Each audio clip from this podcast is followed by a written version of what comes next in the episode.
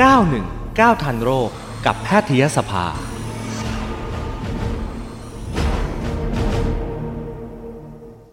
เอาละคุณหมอพร้อมอยู่ในสายกับเราเรียบร้อยนะคะ วันนี้เราจะคุยกับดรนายแพทย์วรสโชติพิทยสุนนท์ค่ะ คุณหมอเป็นจิตแพทย์เด็กและวัยรุ่นนะคะ แล้วก็คุณหมอเป็นโฆษกกรมสุขภาพจิตด้วยค่ะ สวัสดีคุณหมอค่ะ สวัสดีครับพี่ปุ้มครับ ค่ะ สวัสดี อุ๊ย ครับพี่ปานครับ วันนี้คุณหมอจะคุยกับพวกเรานะฮะ เรื่อง date inside อูคุณหมอฟังแล้วน่ากลัวมาก พี่ปุ้มไม่เคยได้ยินคำนี้มาก่อนเลยอะค่ะ ครับ จริงๆ Dead in- Insight เนี่ยมันเป็นสำนวนเป็นวลีฝรั่งที่ใช้กันมานานมากแล้วนะครับพี่ อ๋อ ปุ้ม ค่ะ แต่ว่าแต่ว่าคือพอช่วงหลังเนี่ยเรามีการพูดถึงกันมากขึ้น แล้วก็ ค่ะ เป็นกระแสในโลกโซเชียลอยู่สักพักหนึ่งนะครับ ถ้าแปลตรงตัวเลยเนี่ยเดทเดทก็คือ ตาย ตายเนาะการตาย ค่ะ นะครับ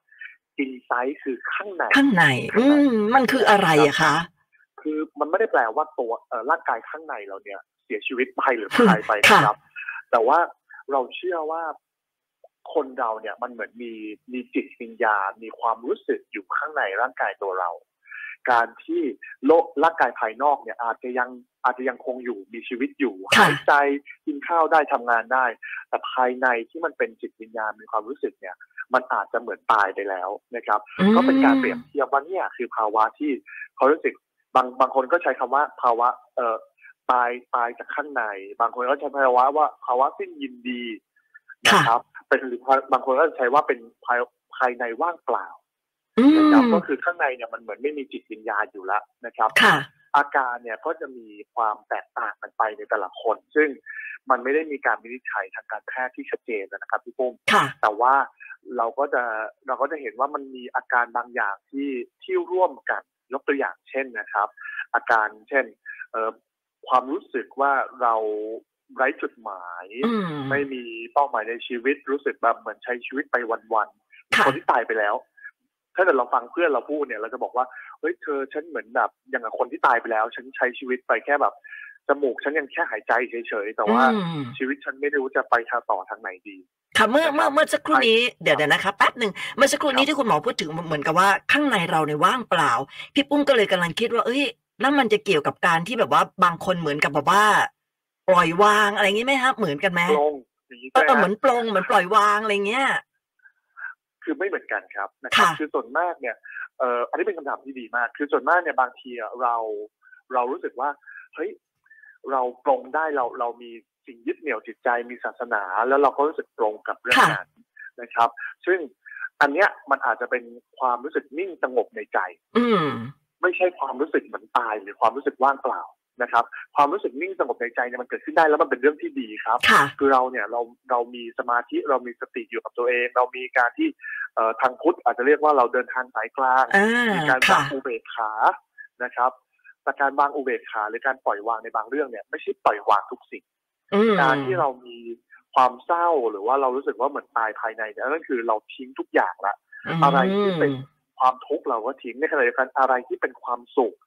อะไรที่เป็นเอ่ออะไรที่เราจะหาความสุขได้ เราก็เผลอทิ้งมันไปด้วย อ๋อ ถ้าแบบ ค่ะ เนี้ยไม่ใช่การปล่อยวางละ แบ ค่ะ บเนี้ยคือการที่มันเหมือนข้างในเนี่ยเราเราไม่ได้มีความสุขแล้วเรากำลังสิ้นหวังอยู่ภายในนะครับ อืม แล้วมันจะยังไงอ่ะ มันจะพัฒนาเป็นหนักขึ้นไปหรือว่าจะเป็นอะไรได้บ้างไหมคะ ครับ อาการตรงอาการตรงนี้เนี่ยที่อย่างที่ผมได้เกริดไปนะครับ ว่ามันมีความรู้สึกแบบเออไม่มีจุดหมายใช้ชีวิตไปวัน ค่ะ ๆนะครับ มันก็จะมีบางคนก็จะมีการการตั้งคำถามว่า เอ๊ะฉันกำลังใช้ชีวิตไปอยู่ทำไมนะ อืม นะครับฉันฉันฉันมีชีวิตอยู่ต่อไปทำไม พอเราตั้งคำถามหรือเรารู้สึกแบบนี้บ่อยๆเนี่ยสิ่งที่เกิดขึ้นคือมันส่งผลกระทบต่อทางกาย อืม ทาง ค่ะ กายก็คือเมื่อเมื่อเมื่อใจมันไม่ไปเนี่ยกายมันก็ไม่ไปนะพี่ปุ๊มมัน ค่ะ ก็จะมีความรู้สึกเฉื่อยช้า ด้านช้า เบื่อเบื่อนะครับทำอะไรก็ช้าลง อืม รู้สึกไม่กระฉับกระเฉงไม่ตื่นเต้นกับสิ่งใด ๆ เหมือนเดิมนะครับ คือมันก็ส่งผลจากจิตใจเนี่ยมาสู่ทางกาย ค่ะ มาสู่การรับรู้ภายนอก มีคนมาเล่นตลกให้เราฟังพูดอะไรที่ตลกตลกชวนเราไปคุยไปกินข้าว เราก็รู้สึกเฉยชากับทุกสิ่งที่อยู่รอบตัวเรานะครั ค่ะ บเกิดอะไรขึ้นต่อจากนั้นพอเราเฉยชากับทุกสิ่งแล้วไม่มีสิ่งแวดล้อมมากระตุ้นเราได้ เราก็จะเริ่มแยกตัวจากสังคม อืม เราก็รู้สึกว่าเราเนี่ยไม่อยากอยู่ในสังคมแล้วเพราะว่า อยู่ไปก็เฉยชาเบื่อด้วยซ้ำมีคน ค่ะ มาวุ่นวายมากวนใจเรา แล้วมันก็จะวนไปวัฏจักรครับ ใครก็ ค่ะ ตามที่แยกตัวจากสังคมครับพี่บุ้มมันก็จะไปอยู่เฉยๆอยู่นิ่ง อืม ๆ ไม่มีตัวกระตุ้นไม่มีสิ่งเร้าไม่มีเป้าหมายในชีวิต ก็จะวนกลับไปที่ข้างในจิตใจเหมือนเดิม ค่ะ แล้วก็ส่งออกมาทางกาย ส่งออกมาทางสังคมวนเป็นวัฏจักรแบบนี้ อื ไม่ ม สามารถติดหลุดออกมาจากลูกที่เราติดอยู่นี้ได้ครับ อืมคุณหมอแล้วมันมันเหมือนกับซึมเศร้าไหมคะ ครับเนื่องจากภาวะเดลิงไซเนี่ยมันเป็นแค่คำเรียกเป็นชื่ออาการเฉยๆนะครับมัน ค่ะ ไม่เป็นการวินิจฉัยการการที่เรามีภาวะเดลิงไซเนี่ยอาจจะเป็นข้อสันนิษฐานข้อสงสัยแล้วว่าอาจจะเป็นสัญญาณเบื้องต้นของโรคทางจิตเวชหลายๆโรค อืม ไม่ได้เป็นแค่โรคซึมเศร้าอย่าง ค่ะ เดียวนะครับ ค่ะ แต่ว่าโรคซึมเศร้าแน่นอนก็ตรงไปตรงมาว่าโรคซึมเศร้าเนี่ยถ้าดูตามเกณฑ์การวินิจฉัยโรคซึมเศร้า ซึ่งโรคซึมเศร้าเนี่ยเป็นโรคทางการแพทย์นะครับ อืม ก็จะมีเกณฑ์ของมันมีอยู่เก้าข้อ ค่ะ ครับ ถ้าเป็นเก้าห้าในเก้าข้อนี้ เป็นอยู่ทุกวันตลอดทั้งวันต่อเนื่องกันมากกว่าสองสัปดาห์ ค่ะ เราก็จะเข้าเกณฑ์การวิจัยโรคซึมเศร้า ยกตัวอย่างเช่น อ่า มีปัญหาเอ่อเก้าข้อเนี่ยก็จะเป็นปัญหาเรื่องการกิน ปัญหาเรื่องการนอน ค่ะ ซึ่งอันนี้เดทอินไซต์จะไม่ชัด อืม แต่ก็จะเริ่มมาเช่นมีความรู้สึกอ่อนเพลียอ่ะอันเนี้ยมีมีบางอย่างที่เหมือนเดทอินไซต์ ค่ะ นะครับ มีความรู้สึกสมาธิไม่ดี มีความรู้สึกไร้ค่าซึ่ง ค่ะ คนที่เป็นเดทอินไซต์หลายคนรู้สึกไร้ค่า ค่ะ แล้วก็บางทีก็จะเริ่มมีความผุดรู้มีความผุดผุดขึ้นมารู้สึกว่าอยากตาย อื รู้สึก ม ไม่ใส่ใจสิ่งรอบข้างแล้วก็รู้สึกเศร้าจะเห็นว่าจริงๆเนี่ยอาการเดลินไซต์หลายๆอย่างเนี่ยถ้าเป็นหนักๆเนี่ยอาจจะเข้าถึงสามถึงสี่ข้อของโรคซึมเศร้าเลยด้วยซ้ำ อืม นะครับ เพราะฉะนั้นตรงเนี้ยใครที่มีภาวะแบบนี้นะครับ เราก็ต้องตระหนักแล้วว่าเอ๊ะอาจจะเป็นโรคซึมเศร้าหรือเปล่า ค่ะ แต่มันไม่ได้มีโรคแค่โรคซึมเศร้าอย่างเดียวครับ มันอาจจะมีปัญหาอื่นๆมากมาย เช่น บางคนอาจจะไม่ถึงขั้นโรคซึมเศร้าหรอก อาจจะมี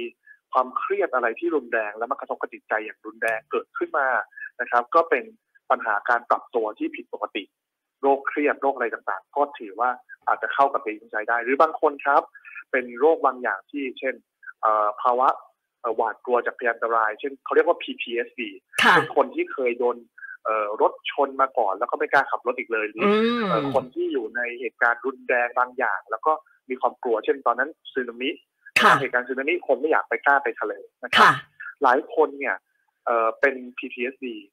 ก็มีอาการที่แสดงออกมาเนี่ยนะครับ รู้สึกเบื่อเฉยชา อืม รู้สึกไม่อยากยุ่งกับสิ่งแวดล้อมอันหนึ่งก็เป็นไปได้เช่นเดียวกัน เพราะฉะนั้นเนี่ยเราอาจจะไม่ได้ฟันธงว่าเดนไซต์เป็นโรคซึมเศร้าไม่ใช่นะครับ อืม แต่ ค่ะ เป็นสัญญาณบางอย่างที่เราอาจจะต้องไปคุยกับคุณหมอแล้วว่า โรคที่เรากำลังเป็นอยู่อะมันเป็นหรือเปล่า ค่ะ และถ้าเป็นมันเป็นโรคอะไรครับ อืม คุณหมอแล้วเราจะสังเกตตัวเองยังไงฮะ นอกจากสังเกตตัวเองแล้วอาจจะสังเกตเพื่อนๆ คนใกล้ตัวอะไรเงี้ย ว่าเฮ้ยคนนี้เริ่มเป็นแล้วอะไรเงี้ย เราจะสังเกตยังไงคะ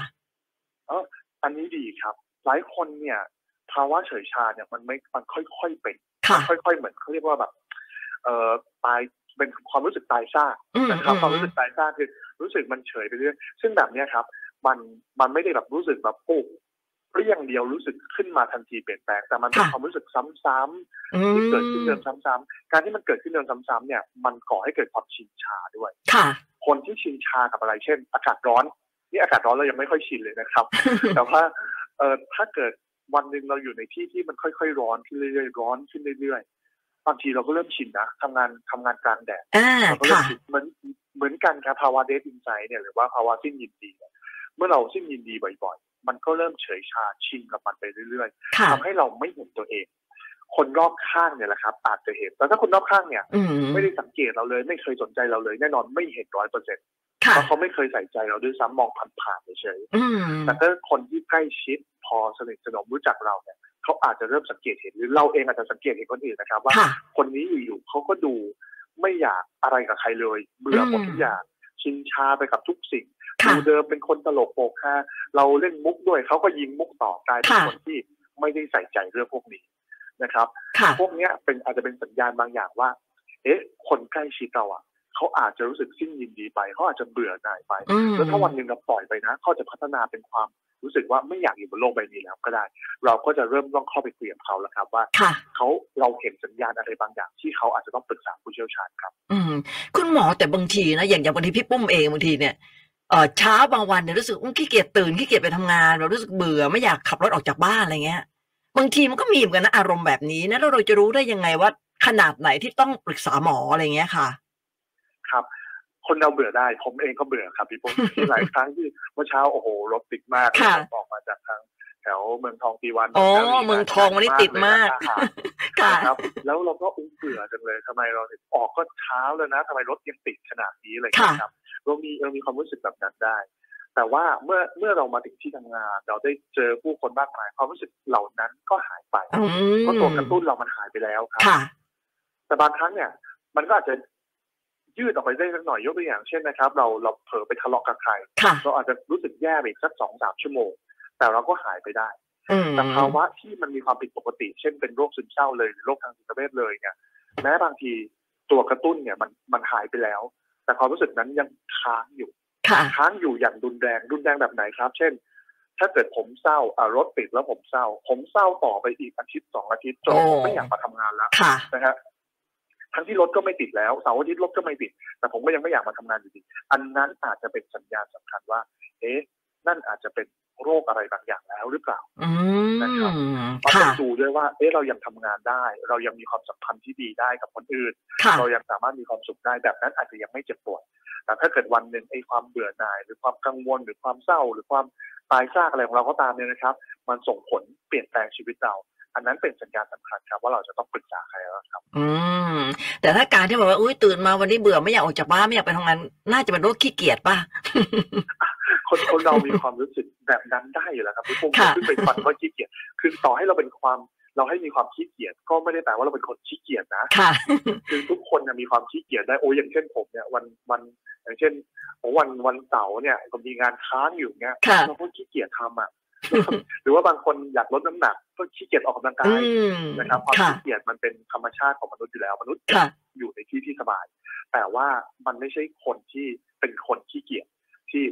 แม้ไม่มีอะไรที่จะต้องทำหนักแต่เราก็รู้สึกขี้เกียจตลอดเวลาอันนั้นอันนั้นอาจจะเป็นไม่ใช่มีนิสัยอย่างเดียวนะครับ ค่ะ ถ้าเกิดเดิมคุณเป็นคนขยันแล้ววันหนึ่งคุณเปลี่ยนกลายเป็นคนขี้เกียจอาจจะเป็นสัญญาณก็ได้นะว่าคุณอาจกำลังประสบปัญหาด้านสุขภาพจิตอะไรบางอย่าง แม้ไม่ได้มีตัวกระตุ้นที่ชัดเจน หรือแม้ไม่ได้มีปัญหาชีวิตที่ชัดเจนก็ตามครับ ค่ะ บางทีปัญหาด้านสุขภาพจิตอาจจะไม่มีตัวกระตุ้นที่ชัดเจนก็ได้ครับ อ๋อ โอ้โหอันนี้โรคแบบนี้นี่มีคนมาปรึกษาคุณหมอเยอะไหมคะ มีครับเดี๋ยวนี้เมื่อก่อนอาจจะไม่มีเยอะครับ ค่ะ พี่ผมเพราะว่าคนสมัยก่อนเนี่ยโอ้โหต้องรอเจ็บป่วยอย่าง อ่า รุนแรง ค่ะ ต้องรอแบบว่า โอ้แบบทำงานไม่ได้เลยจนถึงมา แต่คนยุคนี้เนี่ยสมัยนี้นะครับ ค่ะ มีความรู้ด้านสุขภาพจิตที่ดีขึ้นมากมีความ อืม ตระหนักเยอะ แล้วก็ถึงตัวเองไม่ตระหนักคนรอบข้างก็ตระหนักเพราะฉะนั้นเนี่ยคนก็จะเริ่มมาตั้งแต่เร็วๆแล้วเริ่มรู้สึกเบื่อ เริ่มรู้สึกไม่ไหว กลัวว่าจะมีผลกระทบต่อการทำงาน อืม ก็มาพบแพทย์ครับ ค่ะ ปัจจุบันแบบเนี้ยเริ่มมากขึ้นเรื่อยๆนะครับ โอ้ดีจังเลยเนอะเมื่อก่อนเวลาที่เราจะคุยกับจิตแพทย์ทีนึงมีความรู้สึกเหมือนว่า คนข้างนอกอาจจะมองอุ้ยบ้าหรือเปล่าอะไรเงี้ย เออ ใช่ไหม ครับ อืม ใช่ครับ ก็ ก็ ก็ยืนยันครับเอ่อเนี่ย ตอนนี้ก็เป็นจิตแพทย์กำลังพูดอยู่ครับ ค่ะ จิตแพทย์ก็ดูปกติดีครับ ไม่ได้แปลกอะไร นะครับ แล้วก็ เพราะฉะนั้นเนี่ย ถ้าเราคุยกันรู้เรื่องก็แสดงว่า ทุกคนไม่ได้มีบ้าปันเดี๋ยวนี้เราไม่เรียกใครว่าบ้าว่าประสาทนะครับ ค่ะ มันเรารู้ว่าปัญหาด้านทางด้านไม่ว่าคุณจะเป็นภาวะที่ยินดีก็ตาม หรือพัฒนาเป็นโรคซึมเศร้าก็ตาม ทุกอย่างเป็นโรค โรคหนึ่ง ค่ะ เกี่ยวกับทางสมอง อื นะครับมี ม สารเคมีที่ผิดปกติไป มีการเปลี่ยนแปลงที่เกิดขึ้นในร่างกาย เมื่อรักษาอย่างต่อเนื่องทุกอย่างก็สามารถเปลี่ยนกลับไปได้ ก็เป็นเหมือนกันเป็น ค่ะ หวัดเป็นเป็นแขนหักขาหักสุดท้ายเนี่ยมันไม่ได้น่ารังเกียจอะไรครับมันก็ อ่า สามารถรักษาให้ดีขึ้นได้ครับ ค่ะ ส่วนใหญ่จะเป็นวัยไหนอะคะคุณหมอโรคนี้ที่จะเป็นเนี่ยค่ะ ส่วนมากที่เราเจอนะครับที่เป็นภาวะที่ยินดีเลยอ่ะจริงๆเราเจอแบบทุกวัยแหละครับ ค่ะ แต่ว่าเราก็จะเจอมักคนที่ทำงาน อืม นะครับคนวัยในวัยทำงาน อาจจะวัยทำงานตอนต้นที่อาจจะมีการปรับตัวที่ปรับตัวได้ยาก ค่ะ หรือว่าในช่วงอาจจะไม่ได้เป็นในช่วงแรกนะครับ เช่นเอ่อปีสองปีแรกอาจจะยังมีไฟมีพลังใจในการทำงานอยู่ ค่ะ ผ่านไปสักพักหนึ่งเริ่มถ้าเกิดอยู่ในองค์กรใหญ่ๆรู้สึกว่าเราไม่สามารถปรับตัวกับวัฒนธรรมองค์กรได้ หรือว่าเราเราไม่รู้สึกว่าเราฟิตอินกับการทำงานแบบนี้ หรือการทำงานตรงนี้ไม่สามารถทำให้เกิดการเติบโตก้าวหน้าในหน้าที่ได้ ค่ะ คนเราก็จะเริ่มมีความคิดว่าเออมันเริ่มเบื่อละไม่อยากอยู่กับใคร ค่ะ เข้ากับคนอื่นไม่ได้ แล้วก็อาจจะนำมาสู่ภาวะเนี่ยนะครับ ตั้งแต่เดสอินไซต์ไล่มาจนถึงภาวะพวกโรคซึมเศร้า อืม ต่างๆได้ครับ คุณหมอแต่อีกคำหนึ่งที่เขาใช้กันบ่อยๆ เบิร์นเอาท์อันนี้มันยังไงอะคะ จริงๆ พวกนี้ก็เป็นกลุ่มอาการที่อาจจะมีความใกล้เคียงกันครับเบิร์นเอาท์นั่นอาจจะไปมองในแง่ของการทำงาน ค่ะ นะครับภาวะที่ยินดีหรือว่าเดทอินไซอาจจะมองในแง่ของความสัมพันธ์ แล้วก็ความรู้สึกมองไปข้างหน้านะครับ ค่ะ แต่เบิร์นเอาท์เนี่ยเราพูดถึงความเหน็ดเหนื่อยในการทำงาน อื รู้ ม สึกว่างานเนี่ยมันทำแล้วก็เหน็ดเหนื่อยมากผิดปกติ ค่ะ ไม่อยากทำงานที่ตัวเองทำอยู่ มันมีความคาบเกี่ยวกันไหมมีความคาบเกี่ยวกันครับเพียงแต่ว่าเรามองกันคนละมิตินะครับ ค่ะ เรามองคนละส่วน ซึ่งบางคนอาจจะเป็นภาวะทั้งเดทอินไซด้วย อืม แล้วก็เป็นภาวะทั้งเบิร์นเอาท์หมดไฟด้วยก็ได้ครับ อืมค่ะ คุณหมอแล้วก็เอ่อในเรื่องของ Date Insight เนี่ย มันมีสาเหตุปัจจัยอื่น ๆ ที่ทำให้เรามีอาการแบบนี้ หรือมันเป็นความผิดปกติทางสมองคะ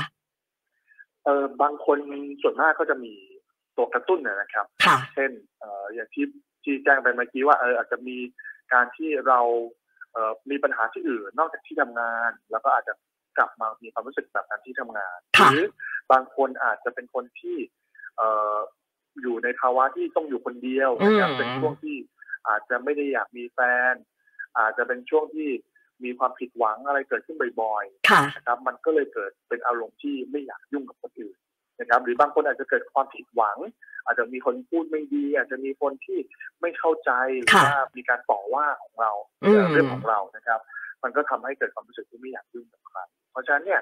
เอ่อตรงเนี้ยอาจจะเกิดจากเอ่อสภาพแวดล้อมรอบตัวก็ได้หรือบางคนเนี่ยอาจจะเกิดจากในต่างประเทศเนี่ยเราเจอคนที่เกิดภาวะแบบนี้ในช่วงฤดูหนาวหนาวหนาวๆมา อ๋อก ๆเก็บ ค่ะ เนื้อเก็บตัวไม่อยากทำอะไร ค่ะ นะครับรู้สึกว่าไม่มีความสุขไม่มีความยินดี แบบนี้ก็เกิดขึ้นได้นะครับหรือบางคน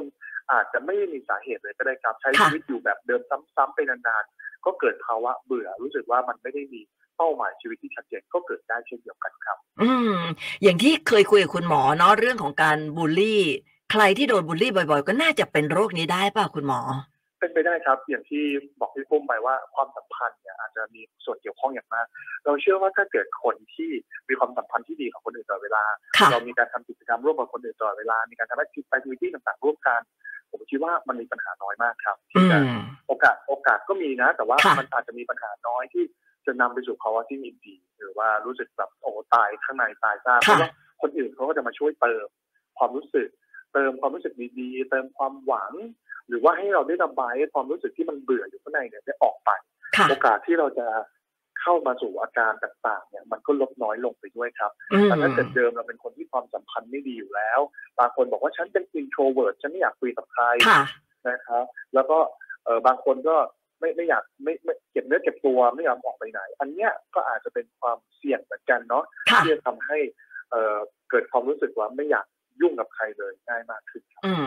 ใครหลายคนที่กำลังฟังอยู่แล้วอาจจะพิจารณาตัวเองว่าเฮ้ย ฉันก็เข้าขายอะไรอย่างเงี้ยอืมถ้าหากว่าเรารู้ตัวคุณหมอเราจะจัดการกับตัวเองยังไงคะ ครับ ถ้าเกิดเรารู้ตัวว่าเราเป็นนะครับลองพิจารณาตัวเองทำความเข้าใจตัวเองให้มากขึ้นนะครับว่า ค่ะ ตอนเนี้ย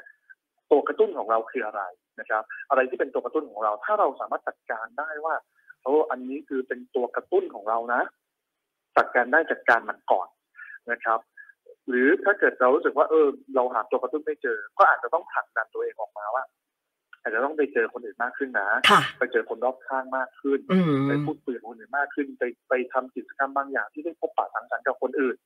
นะครับ อันนี้ก็จะเป็นเอ่อตัวที่จะพาเราออกไป แต่ว่าถ้าเกิดเรารู้สึกว่าก็พยายามแล้วก็ไม่ดีขึ้นสักที ค่ะ การที่เราได้ไปพูดคุยกับคนอื่นนะครับ ได้ระบายความรู้สึกที่อยู่ภายใน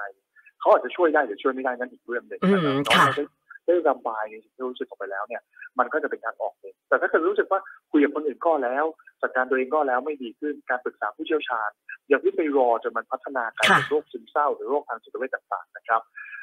เอ่อไปปรึกษาผู้เชี่ยวชาญได้เลย อื ผม ลกระทบมันก็จะน้อยลงเพราะบางคนเนี่ยรู้สึกเบื่อมากๆ สุดท้ายไปไปทางไหนครับไปไปไปดื่มเหล้า อ่า ไปใช้สารเสพติด ค่ะ เพื่อเพื่อให้ตัวเองมีความสุขให้ตัวเองไม่รู้สึกเบื่อ แต่มันก็เป็นการที่เราเราเราไปยืมความสุขในวันข้างหน้ามาคอืรับ ม เพราะว่าพอเราติดยาเสพติดพอเราดื่มเหล้าเยอะๆเนี่ยวันรุ่งขึ้นก็แห้งก์กลับไปก็อยู่ในสภาพเดิม ค่ะ หรือใช้ยาเสพติดบางวันอนาคตก็อาจจะมีความติดยาเสพติดขึ้นมา เราก็แค่เป็นการหยิบยืมความสุขเบื้องต้นมา แต่ว่ามันไม่ช่วยทำให้เราเกิดความ อื สุข ม ความเบื่อมันลดลงระยะยาวนะครับเพราะ ค่ะ ฉะนั้นการไปปรึกษาผู้เชี่ยวชาญเนิ่นๆตั้งแต่เรายังไม่เจ็บป่วยเยอะ อาจจะเป็นทางออกที่ดีครับ อ่า อ่ะ คราวนี้เจอคุณหมอละมาปรึกษาคุณหมอเนี่ย คุณหมอจะรักษายังไงคะ โอ้ครับ มีวิธีการมากมายครับ ส่วนมากเราก็ เริ่มตั้งแต่ดูวันครับว่าวินิจฉัยเนี่ยตกลงเนี่ยเป็นการป่วยทางจิตเวชหรือเปล่า เป็นเอ่ออะไรเป็นอะไรที่อาจจะต้องใช้การรักษาด้วยยาร่วมกับการทำจิตบำบัดหรือเปล่า อื นะครับ มค่ะ แต่ถ้าเกิดว่าเอ่อเป็นดูเป็นภาวะเดทอินไซต์ที่อาจจะยังไม่ได้ถึงกับขั้นเจ็บป่วย เราก็ไม่ได้ไล่กลับบ้านนะครับ ค่ะ เราก็จะต้องให้คำแนะนำช่วยเหลือยกตัวอย่างเช่น การแนะนำด้านการดูแลสุขภาพทั้งทางร่างกายจิตใจ เพราะเรารู้ว่าเอ่อจิตกับกายเนี่ยมันเชื่อมต่อกันอยู่เสมอนะครับ ค่ะ ถ้าเกิดเราฝืนให้บังขยับร่างกายเนี่ยสุดท้ายใจมันก็ไปตามเองด้วย อืม มันก็จะหลุดจากวัฏจักรที่มันวนอยู่ซ้ำๆนะครับ ค่ะ แล้วก็เอ่ออย่างที่บอกครับก็คือหลุดให้หลุดจากวัฏจักรนั้น ถ้าเกิดเช่น เราตื่นมาเราไม่ตั้งทำงานไม่คุยกับใครกินข้าวคนเดียว กลับมาบ้านเก็บตัวอยู่ในห้อง แล้วเราปล่อยให้ตัวเองวนอยู่ในวัฏจักรนั้นซ้ำๆโดยไม่ยอมทำอะไรที่มันแตกต่างออกไปเนี่ย ค่ะ สุดท้ายมันก็จะวนอยู่อย่างนั้นครับจิตแพทย์ก็จะแนะนำช่วยหาทางออกว่ากิจกรรมที่มันเอ่อเปลี่ยนชีวิตคุณออกไปเนี่ยมันมีกิจกรรมอะไรบ้างที่คุณสามารถไปทำได้ ค่ะ การตั้งเป้าหมายชีวิตเป็นเรื่องที่สำคัญนะครับ ถ้าเกิดเรามีเดทอินไซต์หรือว่าบางทีก็เบิร์นเอาท์เนี่ยครับ ก็ค ค่ะ ล้ายๆกันคือเกิดจากการที่เราบางทีเราไม่รู้ว่า เดือนหน้าฉันจะเป็นยังไงต่อไปปีหน้าฉันจะทำอะไรต่อไป อีกห้าปีฉันจะเติบโตขึ้นไหมในสายวิชาชีพนี้ ค่ะ ถ้าเกิดเราเป็นแบบนั้นแรงบันดาลใจไม่มีนะครับ สุดท้ายมันก็รู้สึกตายซากภายใน อืม เราก็จิตแพทย์ก็จะมีบทบาทในการช่วยหาว่าเป้าหมายชีวิตคุณคืออะไร คุณจะทำตามเป้าหมายชีวิตนั้น ไปแต่ละขั้นตอนแล้วให้กำลังใจคุณคุณตัวคุณเองเนี่ยในแต่ละขั้นตอนได้อย่างไร ค่ะ สุดท้ายก็คือการได้ระบายกับจิตแพทย์จิตแพทย์เองก็ไม่สามารถอยู่ด้วยตลอดเวลา ค่ะ การที่หาคนที่สำคัญรอบตัวเขาที่เขาสามารถระบาย คนที่เขาไว้ใจพูดคุยได้ ได้ระบายความรู้สึกที่มันปลายซ่าอยู่ภายในเนี่ยออกไป สุดท้ายมันก็จะมีความมีชีวิตชีวาที่มากขึ้นครับ อืม แสดงว่าคนรอบข้างหรือว่าคนในครอบครัวเองก็มีความสำคัญไม่น้อยนะคะ คุณหมอ คนรอบคนรอบตัวเนี่ยเป็นคนที่ ค่ะ ก็ก็รู้จักคนนั้นดีที่สุด อื ตั้งแต่ ม สมัยตั้งแต่ระยะเวลานานที่สุดนะครับ ค่ะ แต่เรามักมักมักไม่ค่อยให้เวลาคนในครอบครัว อ่า พอเรากลับมาบ้านบางครั้งทุกคนก็แยกย้ายในทำสิ่งที่ตัวเองอยากทำนะ ค่ะ เราเห็นว่าครอบครัวบางครั้งเป็นของตายนะครับเอ่อจนจนเราไม่ได้ให้ให้เวลา ค่ะ เพราะฉะนั้นเนี่ยการที่ถ้าเกิดเรารู้สึกว่าเรามีปัญหาด้านสุขภาพจิตอะไรบางอย่างการเปลี่ยนบรรยากาศของครอบครัวให้มีการพูดคุยกันมากขึ้น ค่ะ เข้าใจกันมากขึ้นรับฟังซึ่งกันและกันมากขึ้น จะช่วยป้องกันไม่ใช่แค่สุขภาพจิตตัวเองแต่ช่วยป้องกันปัญหาด้านสุขภาพจิตของคนทุกคนที่อยู่ในคร อื อบครัวครับ มนะเพราะฉะนั้นให้เวลาใส่ใจกันสักนิดนึงโดยเฉพาะอย่างยิ่งคนในครอบครัวนะคะ คุณหมอพูดถึงตายซากเนี่ยโอ้โหคือคำว่า dead inside นี่พี่ปุ้มว่ามันน่ากลัวแล้วมันหลอนแล้วนะ ใช้คำว่าตายซากอีกเนี่ย มันดูแล้วมันยิ่งน่ากลัวไปใหญ่เลยเนาะ ครับครับ เอ ครับ อ คือชื่อชื่อก็เป็นชื่อแบบนั้นครับ แต่ว่าเอ่อผมก็เอ่อก็ก็ก็หยิบหยิบเอาคำพูดเอ่อชื่อที่ถูกเรียกกันมานานแล้วแต่จริงๆเนี่ยเอ่อแต่ละคนก็ให้คำนิยามที่แตกต่างกันนะครับ ค่ะ มันไม่เหมือนกัน อืม บางคนเนี่ยขนาดคำว่าเครียดเนี่ยแต่ละคนยังไม่เหมือนกันเลย ค่ะ เครียดเครียดของฉันหมายถึงอาการหัวร้อน แต่เครียดของอีกคนหมายถึงอาการปวดท้อง อ่า นะครับ ค่ะ ซึ่งซึ่งเอ่อจริง ๆ ความสำคัญมันอยู่ตรงที่ว่าความรู้สึกข้างในจุนในใจของคุณน่ะมันคืออะไร ค่ะ มันต้องการความช่วยเหลือหรือเปล่า อืม ถ้าสิ่งนั้นเนี่ยไม่ว่ามันจะถูกเรียกว่าอะไรก็ตาม ค่ะ นั่นนั่นคือเป็นสัญญาณที่คุณจะยื่นมือออกมา เพื่อให้ใครสักคนเนี่ยยื่นมือไปจับคุณ แล้วก็ส่งมอบความช่วยเหลือต่อไปให้ครับ อืมสำคัญมาก ๆ เลยนะคะการที่เอ่อจะมีคนช่วยดูแลช่วยช่วยเหลือกัน แล้วก็เพื่อที่เราจะได้ห่างไกลจากเจ้าอาการแบบนี้นะคะวันนี้ขอบคุณคุณหมอมาก ๆ เลยค่ะ ได้ความรู้เรื่องนี้ ขบณมากรับ นะคะ ขอบ ค่ะ ณรับ ค่ะนะคะ ดรนายแพทย์วรสโชติพิทยสุนนท์ค่ะ คุณหมอเป็นจิตแพทย์เอ่อจิตแพทย์เด็กและวัยรุ่น และก็คุณหมอเป็นโฆษกกรมสุขภาพจิตด้วยขอบคุณมาก ๆ เลยนะคะ ครับครับ สวัสดีครับ สวัสดีค่ะ อืม ได้ความรู้เรื่องนี้คุณผู้ฟังเนอะ ไม่เคยได้ยินมาก่อนจริงนะ Dead Inside นะคะ อาการตายซากจากข้างใน น่ากลัวจังเลยอะค่ะนะคะก็อย่าลืมสังเกตตัวเองนะคะ แล้วก็เอิ่มคนในครอบครัวก็อย่าลืมใส่ใจแล้วก็ให้เวลากันเนาะ ช่วยกันสังเกตค่ะ ถ้าหากว่ามีอะไรที่เราไม่สามารถที่จะช่วยเหลือได้แล้วอะไรเงี้ย ก็อย่าลืมไปปรึกษาคุณหมอนะคะ อังคารหน้าค่ะกับ 919 ทันโรคนะคะ เราจะเจอกับคุณหมอในเรื่องไหนก็ติดตามได้ใหม่ เจอกันใหม่ทุกวันอังคารค่ะ 919 ทันโรคกับแพทยสภา